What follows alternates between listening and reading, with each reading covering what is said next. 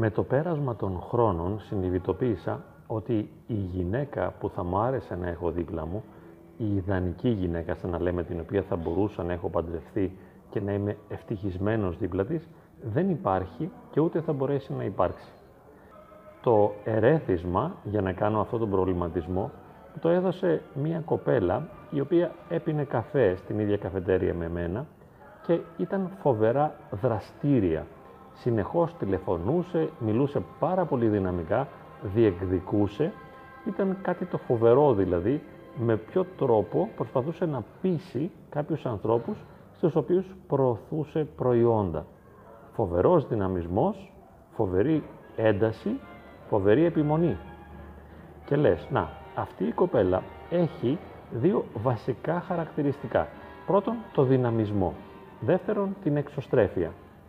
Αυτά είναι πολύ σημαντικά χαρακτηριστικά, διότι εκτός των άλλων μας κάνει να υποψιαστούμε η συμπεριφορά αυτή ότι και σε σεξουαλικό επίπεδο θα έχει ιδιαίτερη ένταση. Θα μπορεί να μετέχει δηλαδή με ένα έντονο βιωματικό τρόπο και αυτό συνήθως είναι ένα ζητούμενο από τους άντρες. Θέλουν μια εκρηκτική γυναίκα στο κρεβάτι. Το πρόβλημα όμως είναι ότι συνήθως οι γυναίκες αυτές είναι εκρηκτικές και στη συμπεριφορά. Δηλαδή, είναι πολύ πιθανό μια τέτοια γυναίκα να νευριάζει, να φωνάζει, να ουρλιάζει, να επιτίθεται και φυσικά να απαιτεί, να διεκδικεί, να επιμένει και αυτό τον δυναμισμό που είδαμε να τον εκφράζει στον επαγγελματικό χώρο με τα τηλέφωνα που έκανε, θα τον εκφράζει και στη σχέση. Αυτό λοιπόν θα είναι ανυπόφορο για να μπορέσει να ζήσει κάπως μαζί της. Αν πάμε τώρα στο άλλο άκρο και δούμε μια γυναίκα, η οποία και αυτή μου αρέσει ιδιαίτερα, να είναι δηλαδή εσωστρεφής, να είναι πολύ υπομονετική, να έχει σεμνότητα, να μην εκφράζει επιθετικότητα, αλλά να είναι ταπεινή. Αυτή η γυναίκα έχει αυτά τα εκπληκτικά προσόντα τα οποία μας έλκουν σε μια πρώτη φάση και λες μπράβο.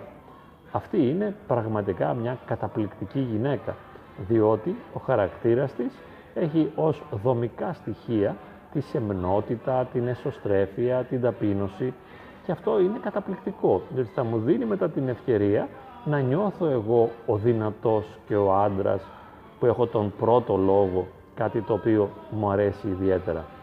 Όμως, αυτή η γυναίκα πάλι δεν θα μπορέσει ίσως να σου σταθεί σε μια δύσκολη στιγμή, δεν θα έχει άποψη, δεν θα έχει δυναμισμό, δεν θα μπορεί να εξωτερικεύει τα συναισθήματά της, δεν θα μπορεί και μάλιστα στη σεξουαλική σφαίρα να εκφράζεται με ένταση και δυναμισμό. Οπότε είναι πολύ πιθανόν να σε απογοητεύσει στο σεξουαλικό τομέα, αλλά και στον επικοινωνιακό, επειδή η σεμνότητα, η ταπείνωση και η εσωστρέφεια δεν θα επιτρέπουν, είναι πιθανόν δηλαδή, να μην επιτρέπουν να γίνονται δυναμικές και δημιουργικές συζητήσεις μαζί της.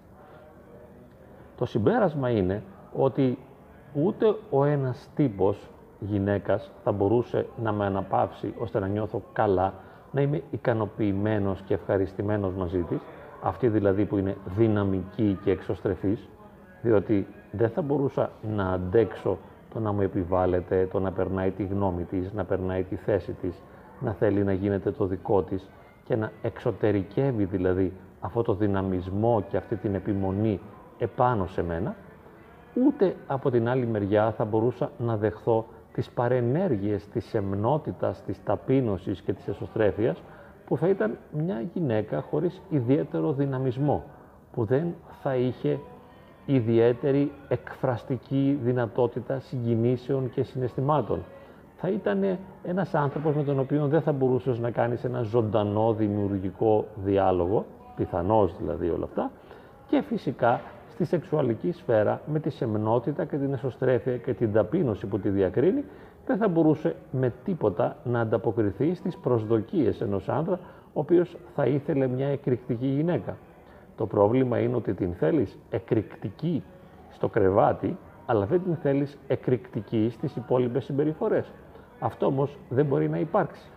Ποιος λοιπόν μπορεί να ισορροπήσει με μια γυναίκα, να αναπαυθεί, να ησυχάσει μαζί της και να βρει αυτό που θέλει και να μπορέσει να πει μπράβο, είμαι ευχαριστημένος μαζί με αυτή τη γυναίκα. Είναι ο άνθρωπος ο οποίος μπορεί να ησυχάζει και να αναπαύεται με αυτό που έχει έτσι όπως είναι, χωρίς να ζητά κάτι άλλο. Αυτός που μπορεί να δεχθεί τη γυναίκα που έχει δίπλα του για αυτό που είναι, με τα θετικά και τα αρνητικά χαρακτηριστικά που συνοδεύουν την προσωπικότητά της. Γιατί είτε είναι εξωστρεφής, δυναμική και εκρηκτική, έχει θετικά και αρνητικά χαρακτηριστικά, είτε είναι σεμνή, ταπεινή και εσωστρεφής, έχει και πάλι θετικά και αρνητικά χαρακτηριστικά. Ένας σωστός άντρας, σε εισαγωγικά, ένας άντρας δηλαδή που έχει τη δυνατότητα να αναπαύεται, να ησυχάζει και να χαίρεται την επικοινωνία της συντροφικότητας και της συζυγίας, μπορεί να αποδεχθεί τη γυναίκα στην πληρότητά της με όλα τα θετικά και τα αρνητικά στοιχεία. Εάν είναι νευρωσικός, δηλαδή αν είναι ένας δύσκολος άνθρωπος που δύσκολα αναπαύεται, που έχει απαιτήσεις, που όλα τον ενοχλούν και τον πειράζουν, που θέλει μόνο τα θετικά στοιχεία χωρίς τα αρνητικά που τα συνοδεύουν, είναι πολύ πιθανόν να μην αναπαύεται πουθενά. Έτσι λοιπόν μπορώ να συμπεράνω κι εγώ για τον εαυτό μου μετά από το πέρασμα πολλών δεκαετιών ότι δεν είναι τυχαίο το γεγονός ότι ποτέ δεν αναπαύτηκα δίπλα σε καμία γυναίκα από όσες γνώρισα. Αυτό είναι απόλυτα φυσικό για τις δυνατότητές μου, γιατί δεν μπορώ να δέχομαι τον άλλον στην ολότητά τους, στην πληρότητά του, με τα θετικά και τα αρνητικά χαρακτηριστικά που έχει.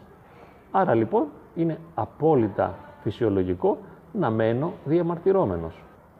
Κάνω αυτή τη βιντεοσκόπηση διότι πιστεύω ότι κι άλλοι άνθρωποι ίσως έχουν ανάλογους προβληματισμούς και λένε «Μα γιατί δεν βρίσκω την κατάλληλη, γιατί δεν βρήκα την κατάλληλη, δεν είναι καμία σωστή, δεν με αναπαύει, δεν με ευχαριστεί, δεν με ικανοποιεί».